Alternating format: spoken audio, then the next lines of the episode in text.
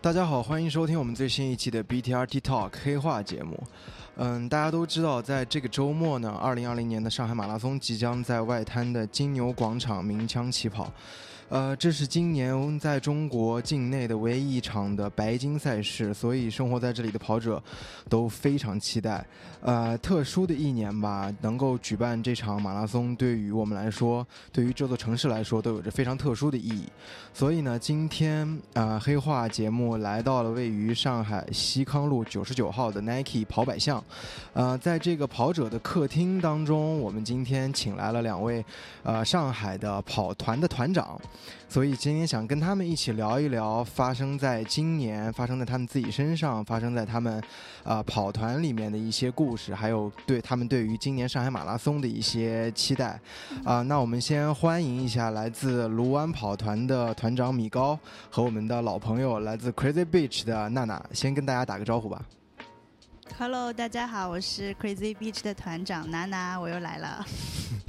Hello， 大家好，我是卢湾跑团的米高。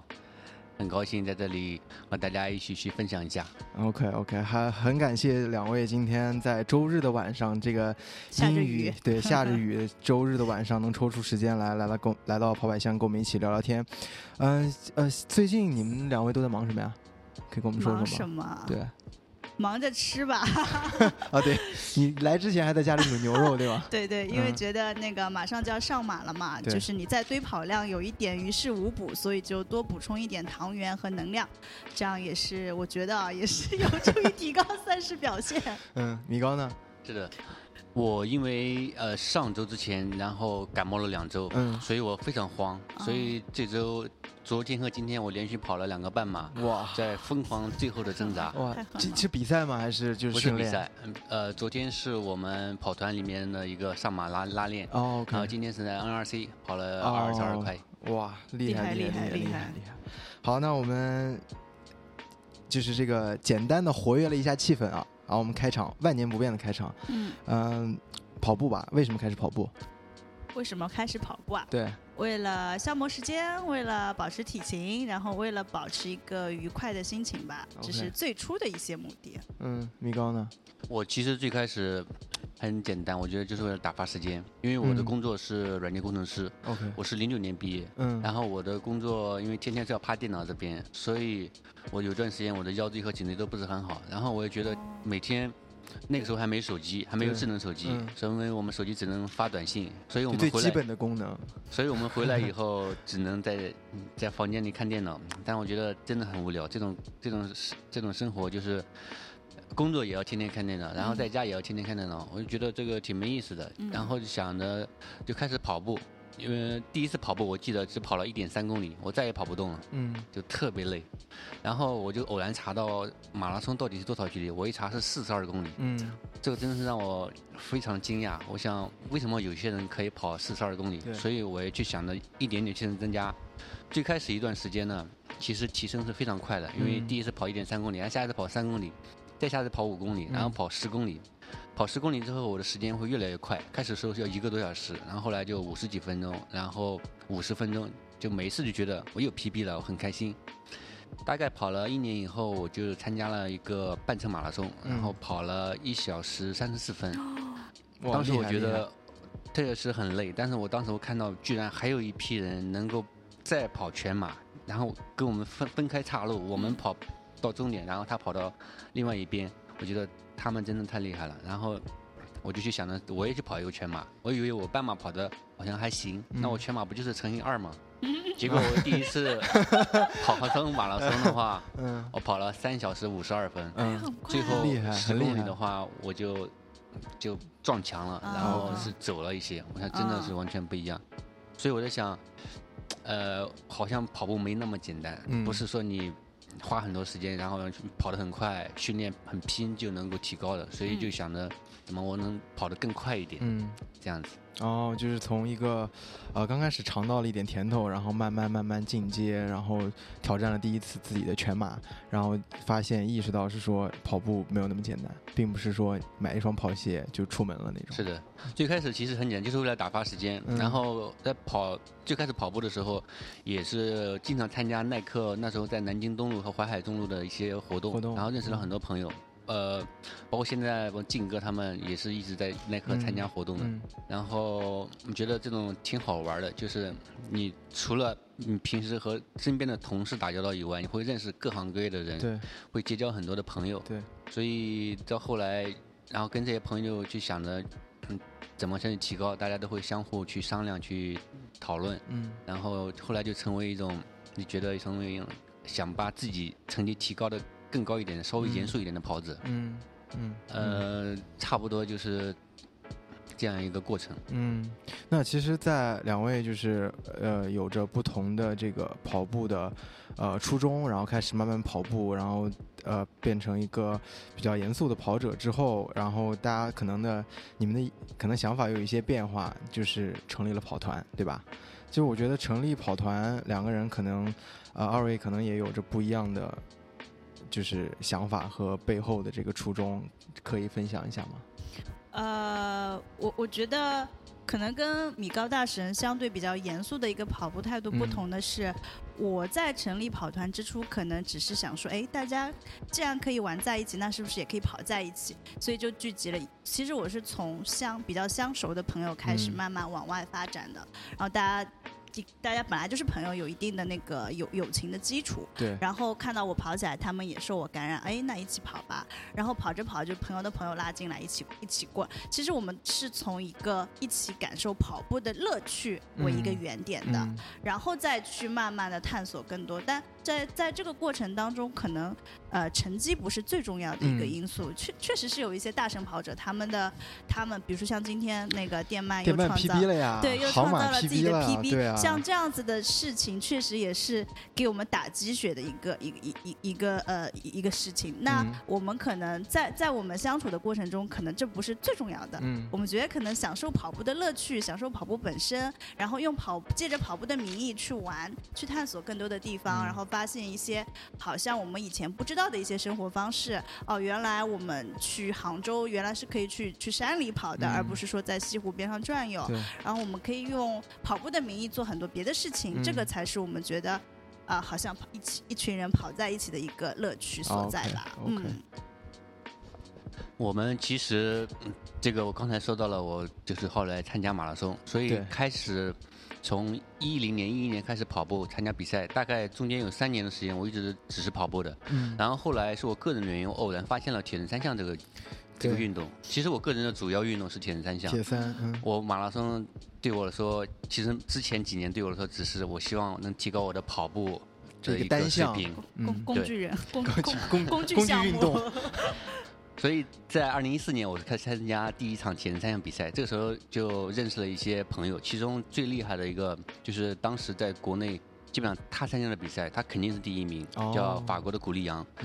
他大概是91年左右，他那时候也很年轻吧，然后也很有天赋。然后我们一起熟悉了之后呢，他就说我们可以每周找一个固定的一天时间，我们去训练跑步。然后就随机定了一个礼拜2晚上，在卢湾体育馆。然后我们就开始。人数开始很少，开始只有几个朋友，大概5-6个朋友。然后后来就是朋友的朋友知道，看到我们发照片之后，他就说我们也想参加，所以人数就越来越多。后来大概也有20-30个人固定的朋友。后来过了1年以后呢，他因为要回去，他想成为一名职业铁三运动员，所以他回法国了。回法国以后，他说，他说米高，以后这个事情主要是你来负责，就包括训练计划，包括日常的一些东西，你来去负责就可以了。其实这个时候我们还没有叫任何的跑团，我们还没有名字，就是一个组织，小组织。我们只是每周来，我们也没想着去，这是一个跑团，就觉得大家在一起训练而已。然后后来，我想去每次发训练计划，我们之前是在他通过朋友圈来去转发，微信群转发。但后来我们想用微信公众号来去，每次发训练计划。这个时候我就想，选一个名字，想了半天，想了很多，真的想了很多名字，后来觉得很鸡血的，就觉得各种意义的。但是后来想来想去，那我就叫卢湾跑团嘛，反正也很简单。然后我自己就简单设计了一个 logo， 就作为那个 logo 图。对。然后我们卢湾跑团就真正就相当于正式建立了。对。那当时为什么会叫卢湾？是因为在卢湾体育场训练，还是因为大家住在卢湾区？现在已经变成黄埔区了。当时主要原因肯定是在卢湾体育馆训练 ，OK。然后我们没有想的特别复杂，就开始很多人觉得这个名字就觉得太正规了，或者不是很好，然后也想想去怎么去，是不是要改一改？然后后来也最终确定就是也就不改了，就这样，因为名称对于我们来说只是一个名称而已，就是我们如果你已经过了一段时间再去改。就是会影响之前的一个延续性。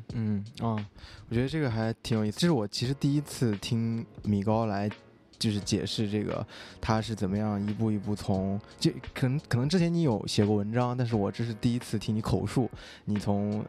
怎么样去建立卢湾这个组织，然后慢慢发展壮大。其实两位的这个建团的这个初衷，就我觉得就是代表了现在当下的最主流的两个跑者，对，两种跑者，对，一个是 run for fun， 对吧？就是跑着开心，然后跑着好玩，然后大家聚在一起跑。然后还有另一部分就是像米高这样，可能会为一个成绩，然后去追求，然后变成严肃跑者，然后一起去突破，一起去寻求自己的极限，一起去刷新自己的 PB。然后其实那接着往下说，今年大家都知道就是一个很特殊的年份嘛，对吧？疫情，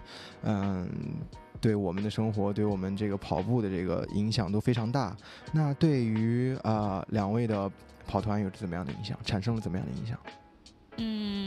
前半年的话，基本上我们就很少有团体约跑的行为了，因为之前我们基本可以保证每周一次的约跑活动。那因为疫情的关系，大家可能相对都只能分头练习这样子。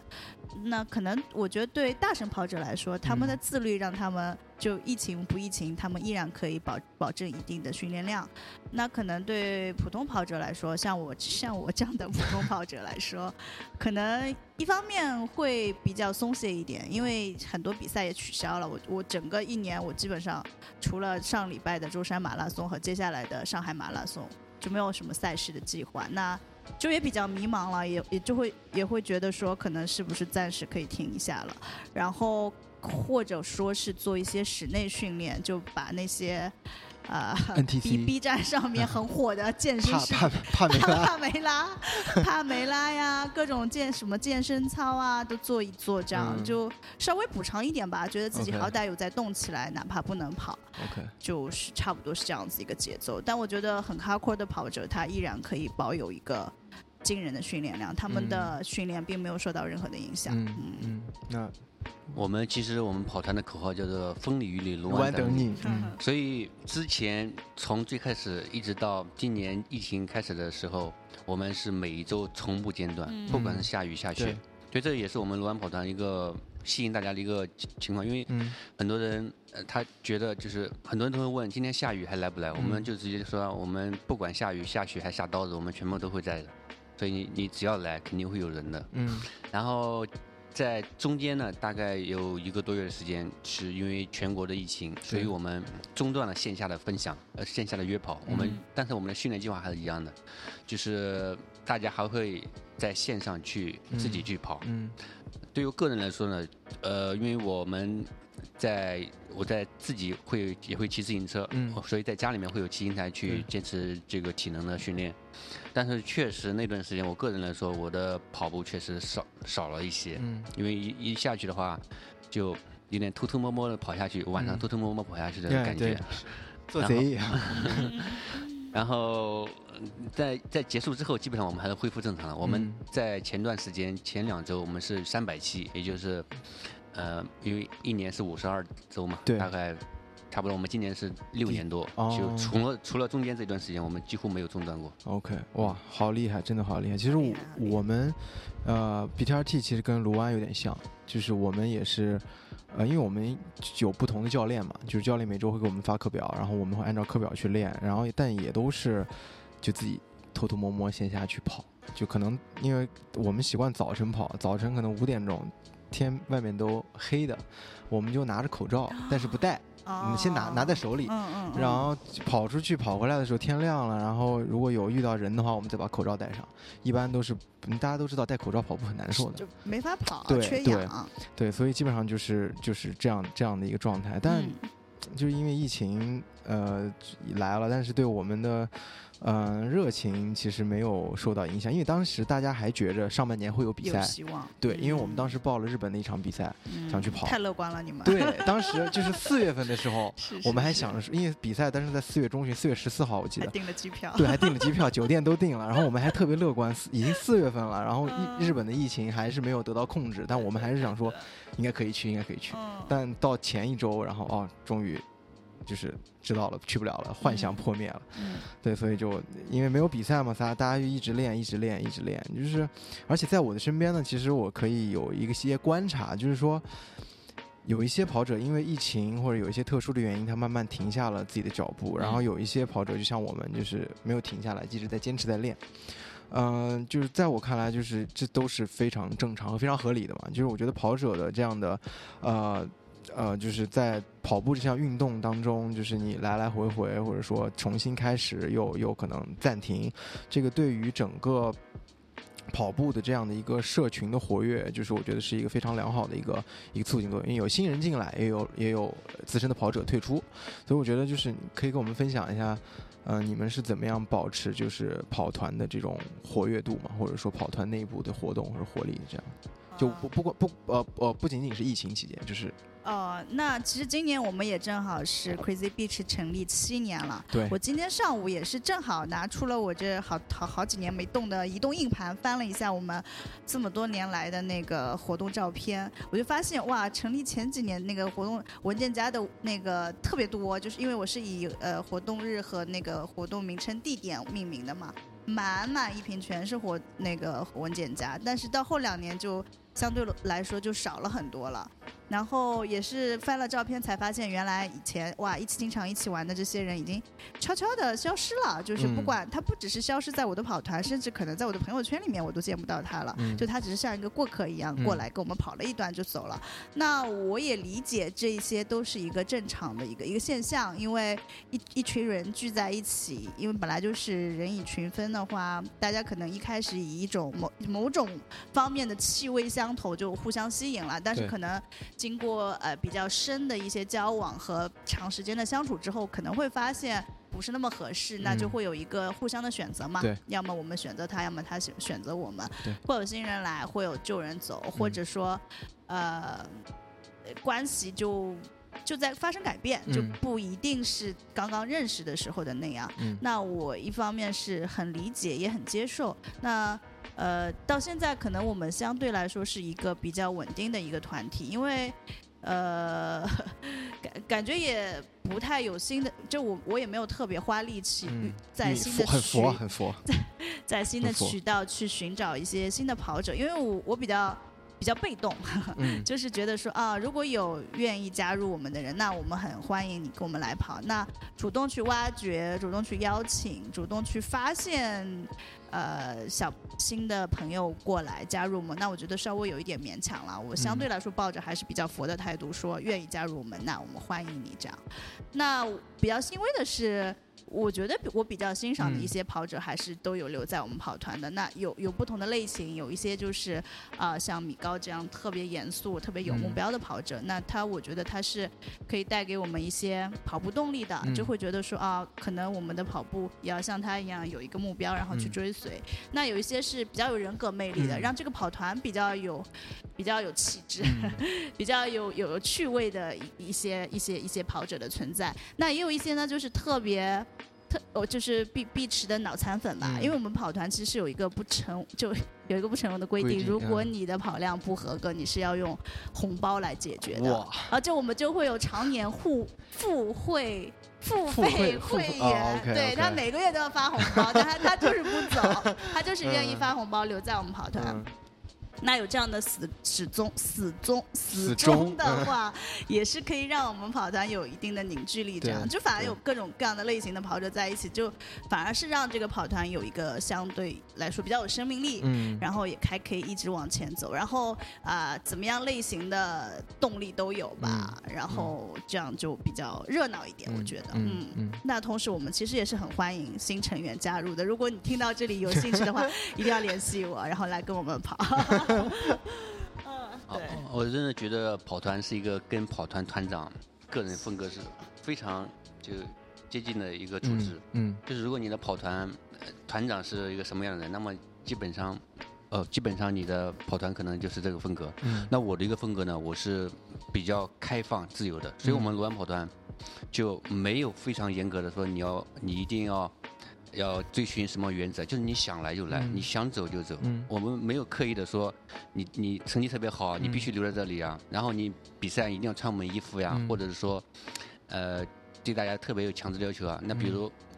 我听说有些跑团他可能他跟跑团团长真的是有一定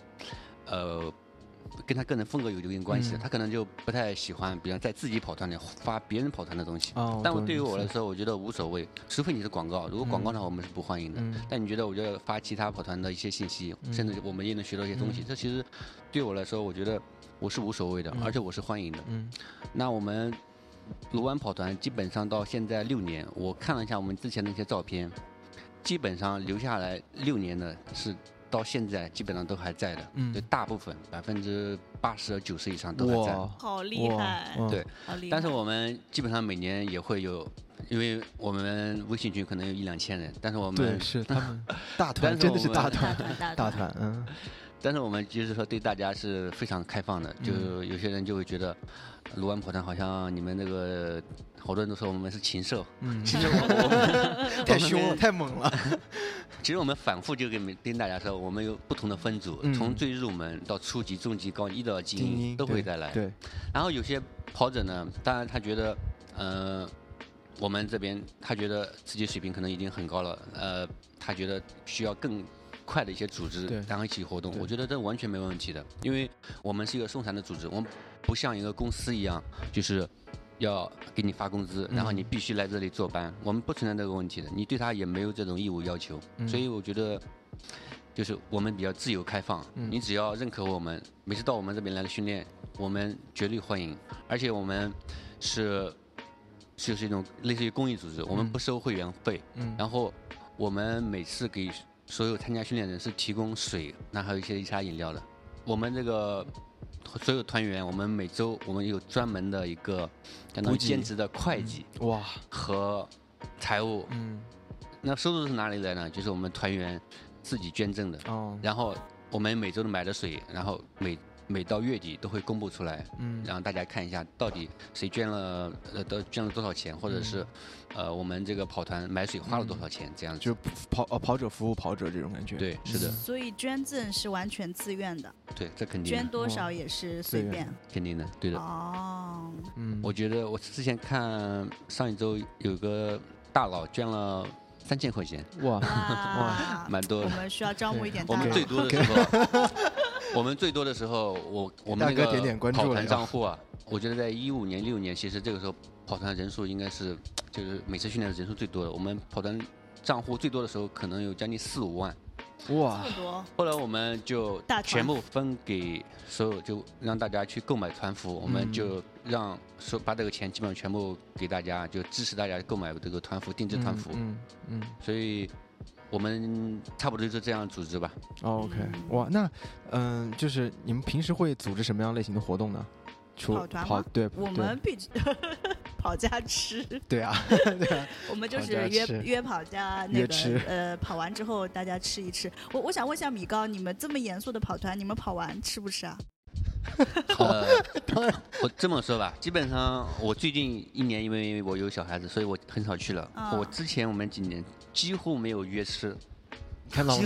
吗？大家看到了吗？然后今年的话，因为我就很少过去了，因为家里特别忙。然后他们这边就会现在成为一种传统，就是每次跑完之后。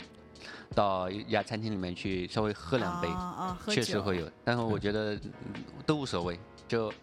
因为对我来说我觉得这时间更宝贵一点，我觉得赶快回家，我还有其他事情要忙，但他们觉得大家在一起去聊聊天喝两杯挺好的。对对对，这我想再多问几句，就是如果你们只是纯训练但是又不吃喝喝的话，怎么增进感情呢？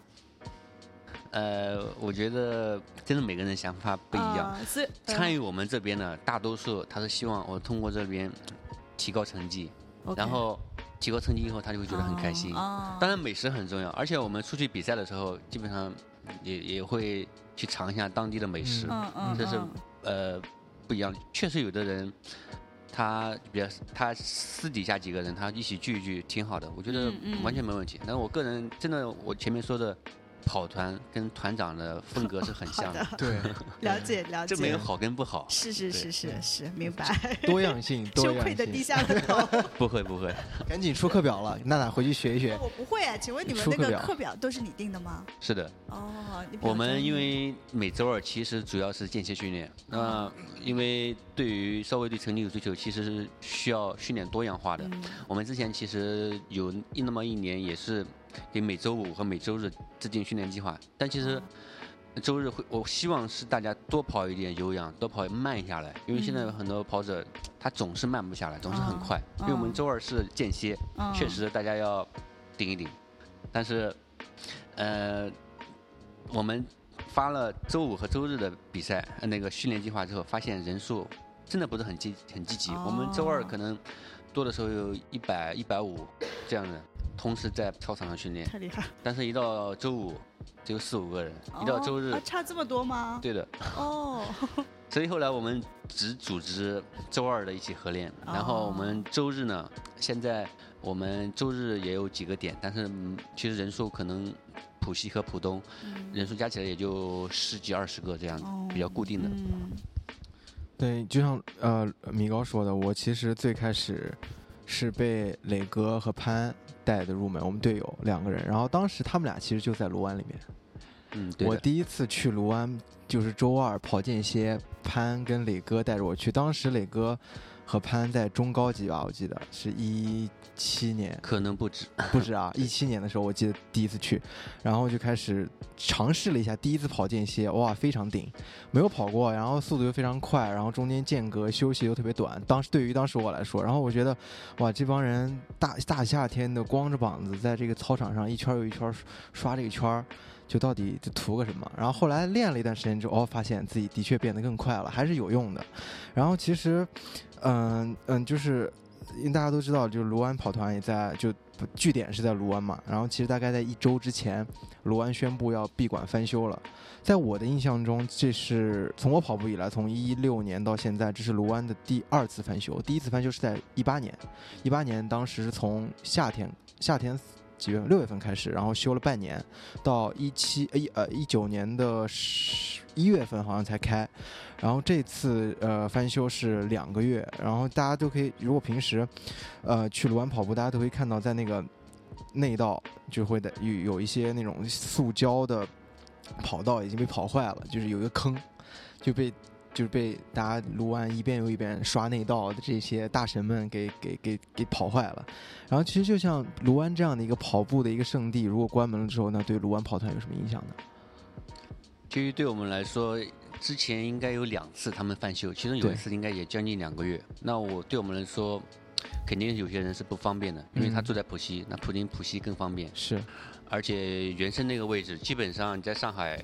跟外环以内，甚至我们很多宝山嘉定的都会过去，也是比较方便的。到浦东呢，有些人就不愿意到浦东来，然后但是没办法，我们只能把场地移到去浦东。其实我个人觉得，我还更喜欢浦东一点，因为浦东有一个好处呢，它的拍照那个灯光设计的特别好，在卢湾拍照总是觉得灰蒙蒙的，后面那个灯光雾蒙蒙的，就拍摄照片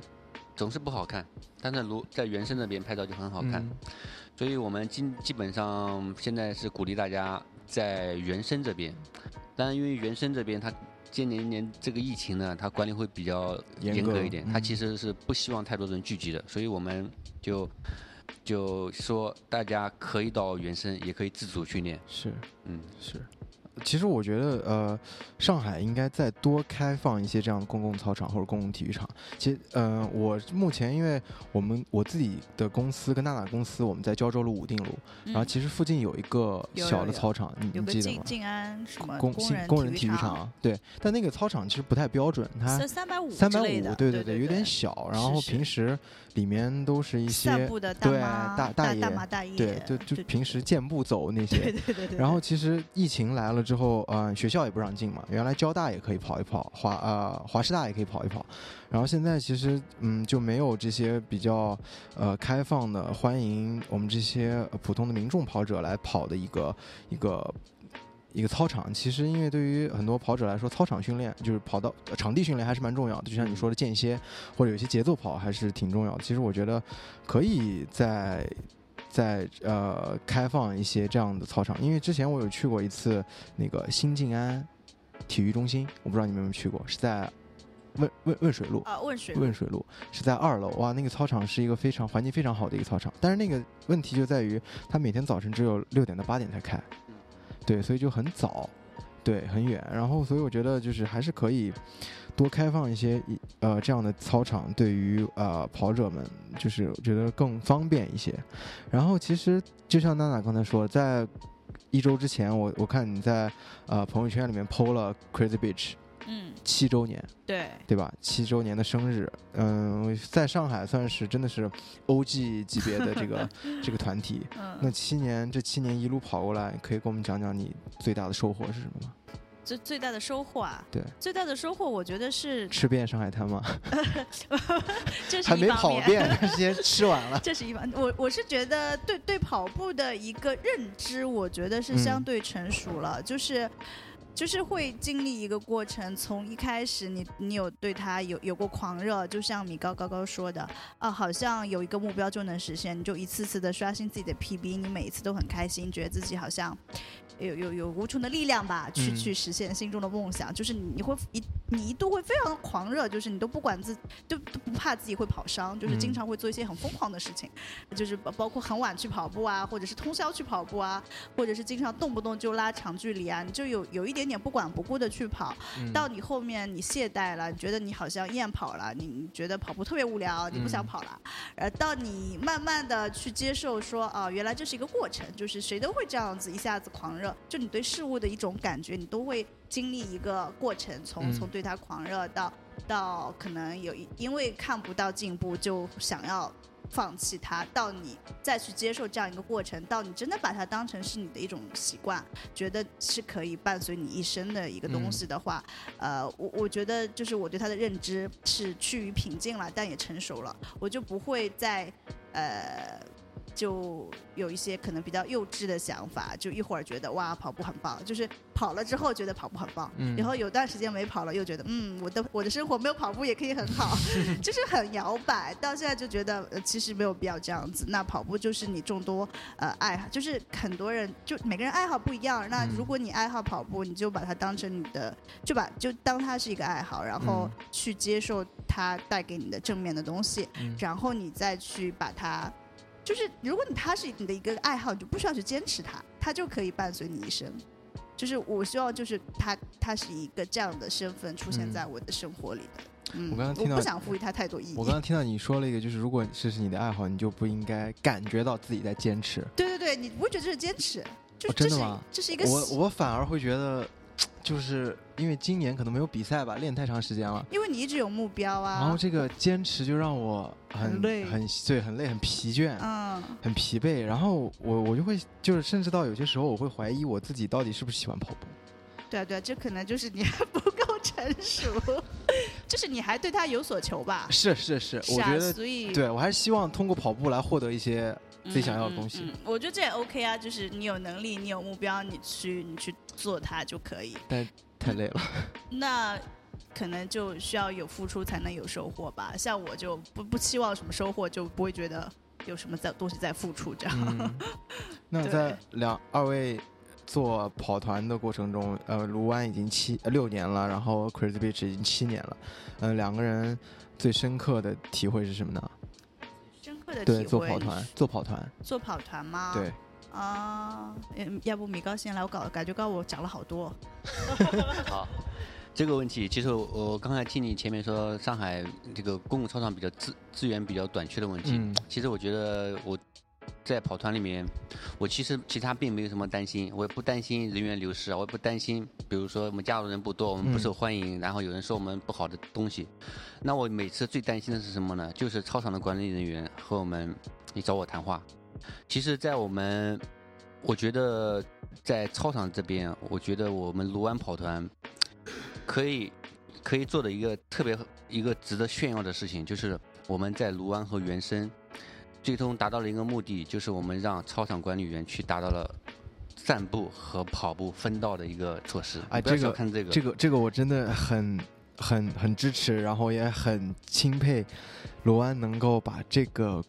相当于一个规则或者是一个操场行为守则，然后让大家来执行。我插一句，我真的非常佩服，真的非常佩服。是，谢谢。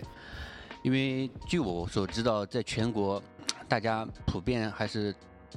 跑者，虽然我们身边认为就觉得身边怎么这么多人跑步的，但实际来说跑步的人在社会上占的人数比例是非常非常小的。就是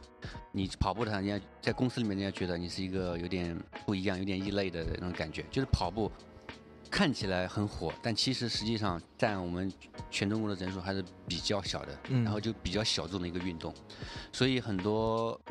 身边的人他会把操场当做一个散步的一种地方。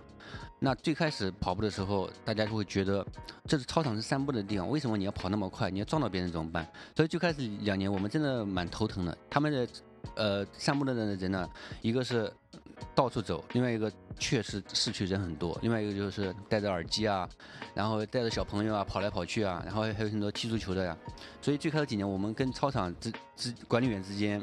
他们也很头疼，我们也很头疼。可能他们一些散步的人呢也不喜欢我们，就是偶尔会有发生一些冲突和矛盾。比如说有个小朋友在抢球，他到处晃来晃去，但是刚好我们一群人在跑间歇，他就把他撞到了。那这个时候那个操场管理员就马上去找我说，你这个到底找出这是谁，然后又怎么样。这中间其实前几年发生过很多次。那后来其实我们就找到他，就说在国外的很多操场其实是希望这个操场是没有人散步的，就是你当然国外很多操场是收费的，但是在国内你不可能把散步的人让他说你不能进来。但是我们可以把管理做细化一点，就是让跑步的人在内道跑，把散步的人放到外面去。开始的时候他们也比较抵制，然后后来我们就自己想办法去买了那个小红帽那种路锥给它放到边上。然后过一段时间我们发现那个操场管理员他自己就把那个中间那个隔开了，然后在操场入口的地方写出内四道是跑步，外道是散步。对，所以也可以说是我们主动，但也可能是最主要当然是管理方他觉得确实有利于产生一些安全隐患。那在原生也是这样子的。最开始呢，他们那些管理人员也不是很喜欢我们。其中有一次其实是比较严重的，就是因为浦东真的是这个它是比较敏感的一个地方，尤其是陆家嘴，它是中国改革开放的期间，它有很多政治风险。是那个他们的管理员就说，你们这边跟我们跟那个操场管理员发生冲突呢，就是他说你如果再不找我会就是去主动去找你的麻烦了。所以我们还举起了一些保证书啊，就是保证我们就完全符合他们的管理，然后不跟他们发生冲突。所以这个中间每次我一听到他们去找我谈话，我这就很头疼。那后来呢，发生了这些事情，但后来也是那些散步的人他慢慢也理解了，就是肯定是你减少风险，散步的在外面他也能理解。就慢慢在小区里面那些稍微年龄大一点的人，他把那个操场的那个立锥给他拿掉以后，他还主动的在外面去散步，还知道里面是跑步的，我们不要跑到里面去。所以我觉得这也是一个慢慢的一个改进的过程。所以我觉得印象深刻的就是这些吧。我觉得这个是我双手 respect。双手举起 respect。 对对对，我觉得米高奇刚刚说的就是他们如何通过一个跑团的影响去造福了一个更多的跑友这样的一个事情。 对，我觉得非常对，我也 respect。 然后我就我自己来说的话，因为我们确实也已经有7年了嘛，其实往回看的话，我会发现其实跑步是有改变我的人生轨迹，包括我就我找的工作呀，我后面认识的一些朋友呀，他都是对我现在的人生是有很大的影响的。我就是很难想象，如果我不跑步，我现在过得怎样的生活。那我可以确定的是，肯定没有现在这样精彩。然后我也是想到，我们跑团很多人也确实是因为跑步而发生了一些生活上的变化，不管是找到不一样的，或者就是因为跑步找到了跑步相关的工作，或是找到自己的另一半，或者是因为我们跑团有一个我非常欣赏的一位男跑者吧，他有一天突然，因为他是一个比较孤独的跑者，他现在当然也离开我们跑团了，但他通常会做很多深刻。由跑步带来的深刻的思考，我都发在我们公众号里，如果有兴趣你们可以去看一下。那他有一天他突然就夸了我，他说你知道吗，其实因为你很多人的人生都变得不一样了。我当时听到我是觉得我觉得我受之有愧的，我觉得不敢当，不至于。然后其实后面他也有就再跟我分析一下，他说其实很多人都是因为你才开始跑步，因为这个跑团他才进入到跑步这个圈子里面，然后他的工作也好，他的生活也好，他的交友圈子也好，都因此发生了改变。那也确实我们跑团很多人进入我们跑团的初衷也是不一样的，会有一些他确实是在人生的低谷期进入到我们跑团。他说他一度是就很抑郁，就是觉得人生没有什么希望，但是跟我们一起跑了之后，他就觉得就没有那么糟了，就觉得自己可以有勇气去面对下面的生活。那也有一些是因为跑步得到了一个很不错的工作机会，然后可能整个人生的篇章也就翻开了新的一页，然后因为跑步找到了自己爱的人，然后因为跑步结交了有意思的朋友，然后也会让自己的生活变得丰富起来。那这样子去回想说，哎，好像跑步确实有在改变我们的生活，就我们的人生轨迹好像变得有一点不一样。那我就会觉得这个跑团其实是有意义的，就是确实带来了很多不一样的东西。然后我们通常都喜欢说啊，一个人跑得很快，一群人跑得很远，但是对我们 Crazy Beach 跑团来说，我觉得是一个人可以跑得很快，但一群人可以跑得很快乐。对，这个就是我们跑团我觉得我觉得比较有意思的点吧。对啊，文案突然上线给大家奉献了一句很精彩的文案。聊到比较有感触的点了。然后我觉得娜娜这个作为一个跑团的就是一个组织者，然后一个创始的这样的一个跑者，然后来说，其实跑步感觉就是给很多人的，就你可以眼看着跑步给很多人的生活带来了很多的不一样的变化。对吧。然后米高就是像刚才像你说的，就是卢湾，我其实一直觉得就是米高是在就卢湾跑团创造了一种跑步的文化，就这个内道这个东西是让我非常有感触的一个事情，因为我平时也在卢湾跑嘛，所以我觉得就是大家如果说跑得快的人，然后要追上跑得慢的人的时候，跑在前面那个速度相对较慢的人，他会稍微往外挪一挪，然后把内侧的跑道让给从后面穿过来跑得比较快的跑者。对我来说，这个就是一个就是懂的都懂这种感觉，就大家心里已经产生了一种默契，就是哦，后面有人来了，那我要就是往外绕一绕，等他过去了之后我再回来，就是反正也不太影响，就是一步嘛，就大概就是这样，就是你多迈2步。然后我觉得这个其实之前爱燃烧跟我们那个有一件背心跟就 Gear Lab 他们跟马老师，就是我们队友马老师做过一个联名，那个联名上面就写的是内道最速。然后因为当时那个是我拍的，然后是叶子就今天在现场我们的摄影师叶子当时长进，然后我当模特穿着那个，然后拍了一套。然后后来他们为了就是觉得这个背心卖得很好，因为看见很多来卢湾跑步的人都穿着这个东西，然后后来他们又出了一个比较好玩的一个系列，叫做外道散步，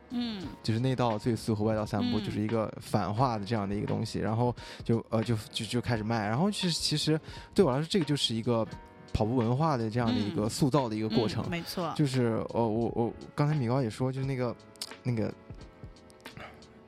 立锥，然后我就觉得就是那个看到那个就是很让我想到了很多，就是因为之前跑百项刚开张的时候，我有带来一块卢湾的地皮，对，卢湾地皮就是有去年的一个夏天，然后我们跑间歇，跑完之后那天下了很大的雨，然后我记得那是一场非常就是强度非常大的一堂课，然后我跟我队友磊哥跑完了之后，就为了纪念那堂课，然后就过弯的时候一脚下去，把一块卢湾的塑胶的跑道给跑坏了，那块地皮直接飞起来了。然后我离开卢湾的时候，那天就把那块地皮带回家了。然后其实我觉得这个立锥之后，如果米高可以的话，也可以带来跑百项。我觉得这个背后都是跑者们创造的一个又一个故事，我觉得会启发更多的人。然后那就是两位说了，自己关于这个跑者的自己运营跑团或者做跑团的这个体会。那你们觉得一个跑团对于一个跑者有怎么样的意义呢？跑团对跑者的影响吗？其实我前面也说了，就是跑团的感染力吧，对，可以带动单独的跑者个体，然后去更好的投入跑步当中。那也可以去影响那些对跑步还持观望态度的，是不是可以试试看啊？我要不要迈出我的第一步啊？对于这些人来说，我觉得也是有一些启发的，也是会让他们有一点心动，说要不我就试试看吧。那没准他这一个试试看，可能就是他跑步历程的一个篇章的开始。起点，对，是他的一个起点。我觉得这就是跑团的魅力所在，就是因为我们每一次，我们之前很喜欢在外滩跑步，其实我们去外滩跑步的时候，就因为外滩人比较多，大家都会用一种还蛮又新奇又羡慕的一种目光看我们，就会觉得我们好厉害哦。尤其是大冬天，我们穿着短裤去跑步，他们就会觉得，他会给我们让路，然后会觉得我们好厉害，然后会给我们加油，会给我们鼓掌。就那个时候，我心里的那种骄傲之情是油然而生的，觉得有一个跑团真的很酷，是不是？速度都提起来了。对，没错，确实就是就真的会不由自主的加快步伐，因为就要对得起他们对我们这个赞美嘛。然后我就觉得这样子的一种跑团之间的跑团带来的那种鼓舞和影响力，是可以让你把跑步这件事情不知不觉坚持下去的。我觉得就是如果是自己一个人能跑的话，真的是除非你有非常大非常强的自制力，但很多时候你会觉得确实有点孤独，除非是这个人他的自制力非常强，他有特别强的决心和特别强的执行力。但是在一个跑团里面，其实相当于找到了相同爱好的一群人，所以他就会之间相互影响。有时候就觉得累了，或者看别人看到朋友又去跑了一些公里，他觉得我不能输，所以我觉得对，这是跑团最大的一个影响吧。你要这样说，大家不是每个人都跑得非常快的，因为有的人他不是说我一定要跑进3小时，一定要跑进二多少的，他就是觉得。有些人跑到最后就是成为一种习惯，就是我周末要跟朋友一起去约跑，就是当做一个周末的活动。是的，就是原先你觉得可能是为了从各种各样的原因想跑步，为了减肥，为了想跑一个马拉松，但到最后，我就觉得对于我来说，就是一种生活的一种方式。就是我如果不跑的话，总觉得这一天，是的，少点什么，是的。然后我会长胖。我们一样，对，我们一样。那就是今年因为2020年也接近了尾声嘛，今年就这样过来了。疫情其实对我们也产生了或多或少的影响。那在未来或者在明年，二位对各自的跑团有着怎么样的规划呢？或者一些想法可以跟我们聊一聊吗？我觉得。对我们 Crazy Beach 来说呢，我是想要有一些新鲜的血液，然后因为确实随着这个，因为毕竟已经7年了，原来20多岁的人现在都变成30多岁了，我就不想把我们跑团定义成一个中年跑团。对，我希望可以稍微有一些年轻的那个新鲜的血液，然后加入到我们这个跑步团体当中，然后让我们这个团体更有生命力，然后更年轻化一点，然后就继续跑下去吧。然后希望明年的就疫情可以稍微就是我们可以有一个可以出国跑步的一些机会对、嗯、然后整个活动也不会那么受限、嗯、大家可以想去哪就去哪，想怎么跑就怎么跑，回归到2019年那样自由的空气当中这样、嗯嗯、对，然后有目标的跑者可以去追随他们自己的目标，然后想尽情享受跑步乐趣的呢，我们可以继续跑成一团，嗯， okay. 就这样。那其实我们卢湾跑的前面说的就是我们是包容开放的，我们始终坚持我们的初心，就是包容开放，严肃训练，科学训练。但是从另外一方面，我其实这2年是希望能够让我们跑团的凝聚力会更强一点。那我们怎么做呢？我们今年我因为我的工作是软件工程师，所以我自己开发一道小程序。我们现在小程序注册的会员应该将近有600人，嗯，也基本上把我们最核心的跑者基本上也就拢聚到我们的跑团里面。我们想通过技术的方式来让大家积极在上面参加报名。通过报名呢，我就能知道我今天我的活动到底有多少人报名，我需要给他买多少水，然后每次报名之后呢会有积分。那包括后面我会这边也会增加一些，比如每次参加比赛可以给他做一些记录，让他去通过这个小程序，多使用小程序，在上面去产生一些积分，让大家就是每天上来看一下到底别人跑了什么。包括我们现在里面也连接了佳明啊、松拓之类的，你可以看到别的跑友然后跑了什么一个训练计划。所以我是希望能够通过数字化的方式让我们的跑友真正去聚拢的更加多一点，这样的话大家的凝聚力会更好一点，而不是希望每次来了之后我也不知道到底谁来了，然后有些人新人来了我也不认识他叫什么名字，这样的。OK， 看来2位都是感觉对明年充满了这个希望，对吧？那个听众们先就是拿起自己的这个笔记本要记好了，那 Crazy Beach 明年要招新啊，就是有感兴趣的可以去了解一下。其实最近大家也都看到，最近这个上海马拉松马上就要开始了，但是呢，上海的疫情又有一些新的情况，对吧？我们这个会影响吗？我希望没有影响，然后看从一些新闻或者说上海官方发布的一些消息，还是在可控范围内，政府各个部门也都在积极的控制，但是我心里是有一些忐忑的，因为其实今年上马对于我来说，对于我们 BTRT 来说，都是一个像是一个准备了1年的这样的一场大考，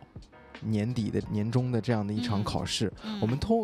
都希望通过这个这次比赛，这场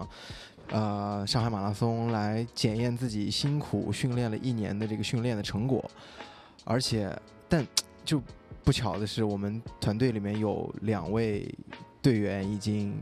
确定 DNS 了，他们受伤了，就是可能1年积累下来的疲劳对他们的身体状态的确是有一些影响，所以这次我们可能只有3个人会站在金牛广场，然后开始这一次上海马拉松。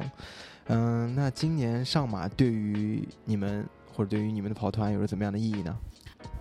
今年的话我们很幸运，我们的团内的中签率非常的高，基本上报名参加的就都有中签这样子，所以整个跑团大概有一半的人吧，30-40个这样子都有中签。所以我们想要我们有一个小小的心愿，就是因为在2014年的时候，也是我们跑团刚刚壮大的时候，我们有那时候因为还有半马，所以我们当时参加半马和全马的人非常多。然后我们当时是在和平公园、和平饭店门口合了一张影，那张合影我觉得非常棒。然后大概有近50个人吧，然后之后我们大团对，之后我们一直都想要，其实我们是想把它作为一个传统，希望每年都可以在和平饭店前合影，但是后面发现它太难了，因为有那种分区起跑，然后要存一，然后大家到达线的时间不一致，所以就再也没有机会凑齐大家去那个和平饭店门口合影了。那今年呢，我们就想在比赛前一天，我们就跑到那边去合影，这样。对，这个蛮有意义的，这个蛮有意义的。因为我们还想说，哎，这个留到之后过10年、20年再看，会觉得哇，太有意思了。曾经我们有这么一大帮人一起在上马的赛道上面奔跑，对，所以这是我们的一个小小心愿。那至于成绩的话，我觉得大家每个跑者自己心里都有一个自己的目标，这样，然后希望大家都可以实现自己的目标吧。你呢？你个人呢？安全完赛就好。对，因为我比较担心那当天会很冷，然后又会下雨。对。看天气预报是可能会有雨，对，所以完赛吧，完赛。对，我的跑量也不允许我有太那个好高骛远的目标。上周不是咱们刚参加完一个周山半马虽然是不错，但是不是前面米高也说啦，半马的成绩不是全马乘以2嘛。所以我期待，对，而且那个我们今年有很多 pacer， 每个时间段有很多 pacer， 对，有很多我们跑团的 pacer， 所以我的目标呢是就是一路都可以被不同年那个时间段的 pacer 捡到就好，就是无论我跑怎样的成绩，我都不孤独。哎，那你在哪个区 ？A 区？我这种地区好吗？哦，地区啊，那咱俩差不多。你跑者是不是都地区啊？我不知道啊。OK， 你凡尔赛了。凡尔赛。其实我们卢湾跑团其实它也有传统，基本上我们上马是每年都会安排专门的补给，一般是在两个补给，一般可能20几公里和30几公里都有，然后包括我们会有摄影师，然后我们还有传统就是终点会有热包子、姜汤。哇！所以我想去蹭一下，突然我突然想蹭一下，然后到时候喊我们的口号“风里雨里，卢湾等你”。好嘞，没问题。好，没问题。然后我个人呢，我其实今年上半年我其实对成绩非常有追求的，我是今年想跑进2小时48分。哇！所以当时我耐克有个定制衣服的活动，我就把2小时48分写在上面。但后来疫情一过之后，我自己就不好意思提这个事情。然后中间包括这个小孩子出生以后，今年是恭喜8个多月，就是我的生活完全改变了。对，但是我基本上每天还能抽出大概半小时时间去跑步，所以现在就成为一个减肥为主、保持身材为主。明白。然后刚好不巧，前2周我感冒了2周，我有2周没有跑步。然后昨天和今天虽然只有7天了，但是我想还是想拼一把，突击一下。我跑了2个半马，然后今年上马目标，我希望在3小时10分这样子。但如果能状态允许的话，我还是希望能够。再快一点，加油，谢谢，加油。好，那我们今天聊天的时间差不多就到这里，然后下面要进入我们的恰饭环节。然后因为我们是跟 Beats 有一个合作，所以想跟大家聊一聊关于音乐的这样的一个话题。那第一个问题呢，就是平时在跑步的时候，大家会有听音乐的习惯吗？有，听必须的。什么样类型的音乐呢？像我这种小区跑者肯定是要有音乐的陪伴的，那我喜欢节奏感强一点的，这种 R&B 啊之类的。OK， 对， R&B， 比较律动，然后是又是那种律动呢，又是我的脚步可以跟它 match 的，对，可以一致的一种律动，这样子我就可以踩着那个点去跑，就相对不会觉得那么累。OK， 米高呢？一般我在操场上我会不会听音乐呢？因为比较危险。然后，但是我自己在跑长距离的时候，在家门口附近跑的话，我会听音乐。其实我是一个比较老派的一个，所以我听的音乐都是，就像我们常说的，在我出生之前所产生的艺术作品都是经典。在我成年。青春期以后产生的音乐都是垃圾嘛。所以我听的还是我小时候以前初高中喜欢的那些歌手，金曲，比如刘德华、任贤齐、四大天王那个时候，陈奕迅、杨千嬅他们这种，他还比较粤语港派他们的，对，就是可能是那个香港乐坛的黄金时代吧，对。然后我听音乐另外一个就是我特别喜欢循环播放，其实我单曲循环，我一直听，我会听好长时间。但你不会立刻就烦了吗？不，我觉得就是我是要保持我的思维，我不想我的思维被这个音乐所分散。所以我记得去年吧，有一次是，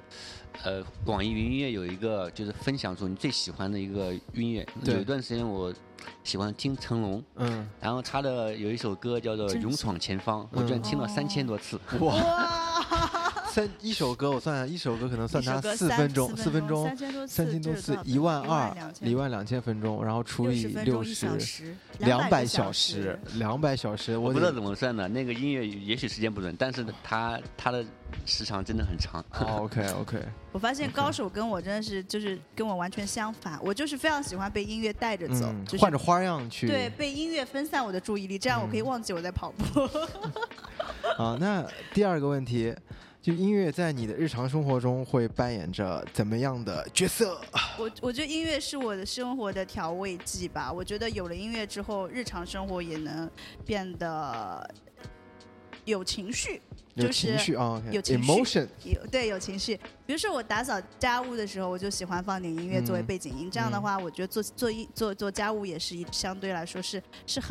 是很愉悦的事情，就带给你一种对，我觉得很放松，是的，很放松。然后其实有时候当我看到一些，就有时候我觉得我需要一些悲伤的情绪的时候，我也很愿意用悲伤的音乐来助长一下这样悲伤的情绪。对，就是可以帮我，就是我的情绪的一个调节剂吧，可以帮助我更好的进入到一种情绪当中去。这样好吗？啊，这样好吗？这样不好，就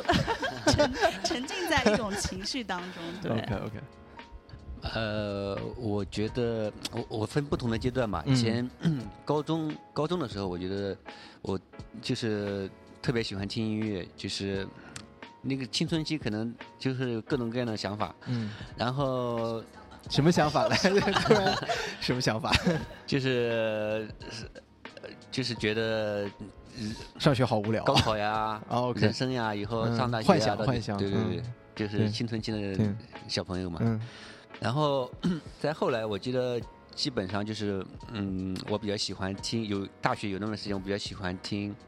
比较快一点节奏，像重金属这种林肯公园啊，他们这些就是在听的时候就觉得自己能够进入到那个状态，就很多时候就跟你当时的状态有关，就很多时候你觉得自己的心情比较低落的时候，你就喜欢听一些节奏比较快的。然后有时候比较开心的时候呢，就喜欢听一些就是没有那么愤怒的一些音乐。随着心情的变化而变化。对，但我觉得到现在来说，对我来说，就是我可能有一些不是那么的就专门去欣赏去某的音乐。我觉得现在我更多的时候我喜欢听一些播客。OK， 我要么我能从中学到一些知识，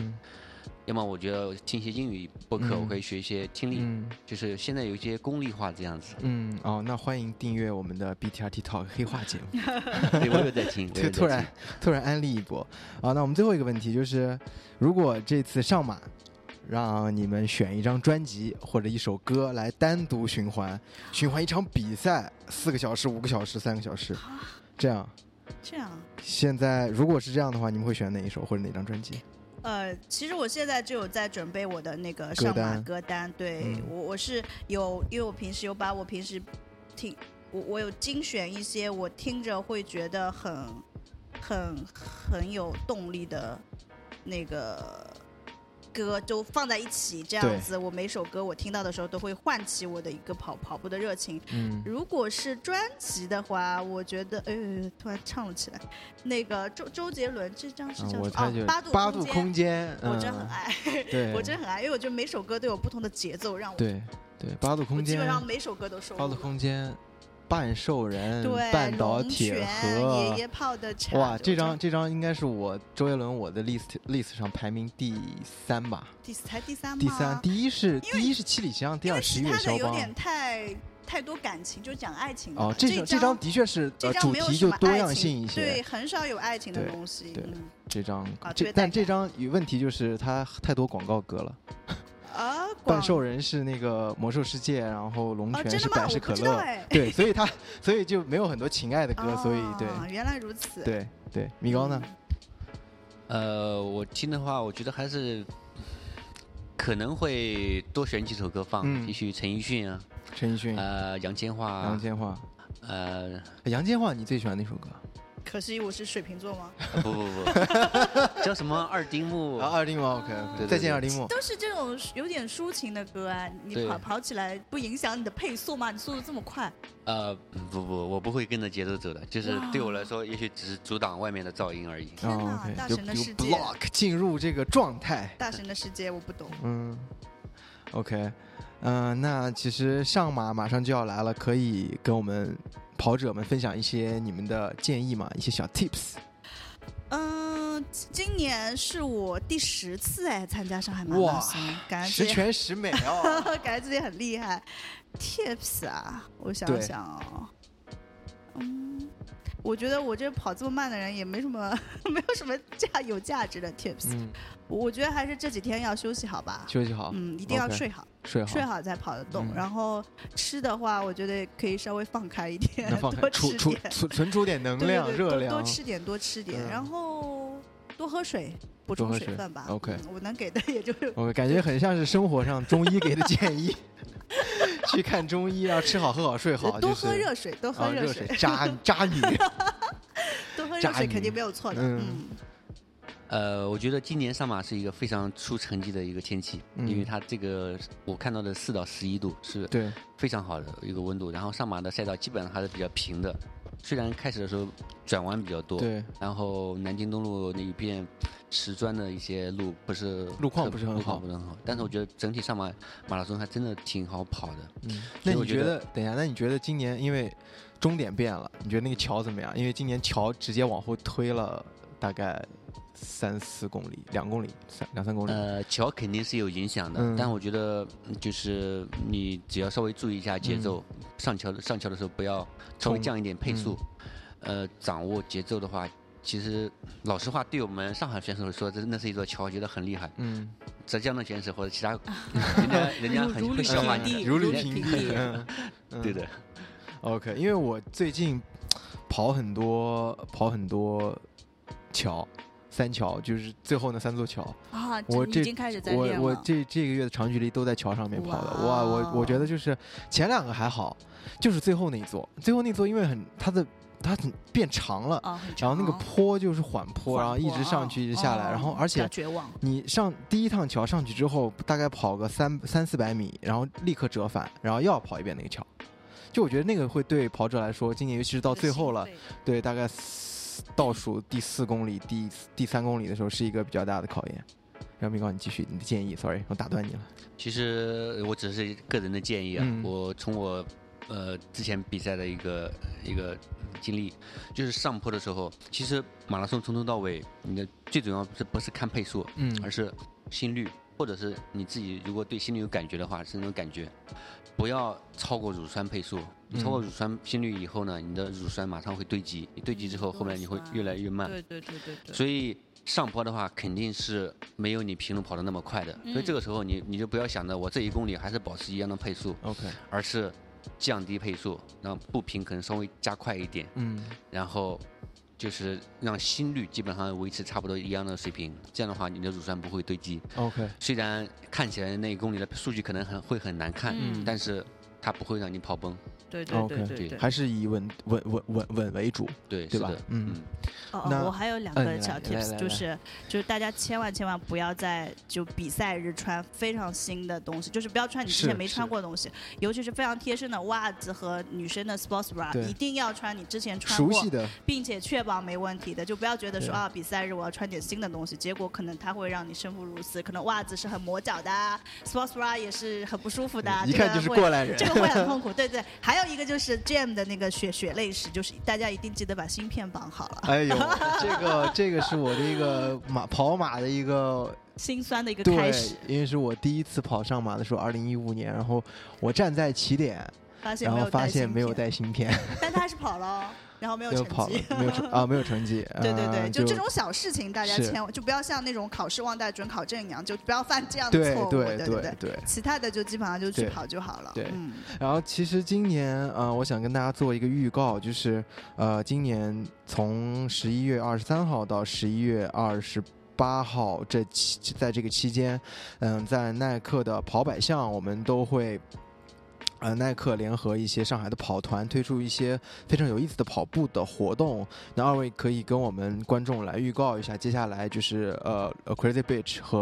和卢湾跑团会有哪些活动吗？可以让大家一起来踊跃参加。好的，然后我们 Crazy Beach 的话是在下周四11月26号的晚上7点半、会有一个大神，就电鳗的一个分享会。对，他作为一个跑马大神，因为他刚刚跑了245的那个全程马拉松的航马，对 PB 了。他作为一个大神会分享一些大神的跑马贴士。对，那就我们普通跑者可以择优录取，选一些对自己有帮助的 tips 来，可能在赛道上面可能帮助你提高成绩啊，怎么样的。那同时我们在11月28号。就是上马前一天的早上10点，在这里西康路99号跑百项出发，跑到那个和平饭店，我们会有一个上马前的大合影。如果你也想在这张合影当中出现的话，也可以加入我们。反正我们之后应该会有活动链接，对吗？对，大家可以关注 Nike 的那个 NRC App 或者是 Nike 的这个 App， 上面应该都会有一些活动的消息的。对。其实我们两个活动今天呢，其实一个讲座已经做过了，是我来分享的。那个主题是错过了。主题是体能分配和比赛策略。这个对于很多跑者来说非常有。那之后会有一些文字一些总结或者回顾吗？也许我想办法会把它整理一个文字，然后发到我们微信公众号上。那太好了，太好了。然后另外一个就是我们在周三是25号晚上的7点到9点，我就有一个10公里的一个。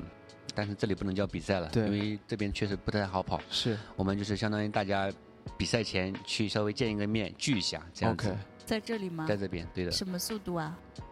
很慢的，这边速度平均速度是600。600已经是很慢了吗？我又一次被打击，我会来的。OK， 欢迎。好，那我们今天的节目就暂时到这里。不知不觉已经聊了70分钟了，70分钟，这个对我们来说是一个还不错的一个时长，然后可以伴随大家在早晨和晚上上下班通勤的时候，大家都可以听。然后我要再次感谢今天来到跑百项的两位团长娜娜跟米高，还有我们今天在现场的摄影师叶子，还有我们跑百项的工作人员，感谢你们今天在周日的晚上还要出来工作，实在是不好意思。那接下来我们还会有更多更精彩的内容会在 BTRT Talk 黑话节目为大家呈现。那我们今天的节目就先到这里了。好，听众们再见，祝大家上马跑出好成绩，祝大家上马顺利完赛。谢谢大家。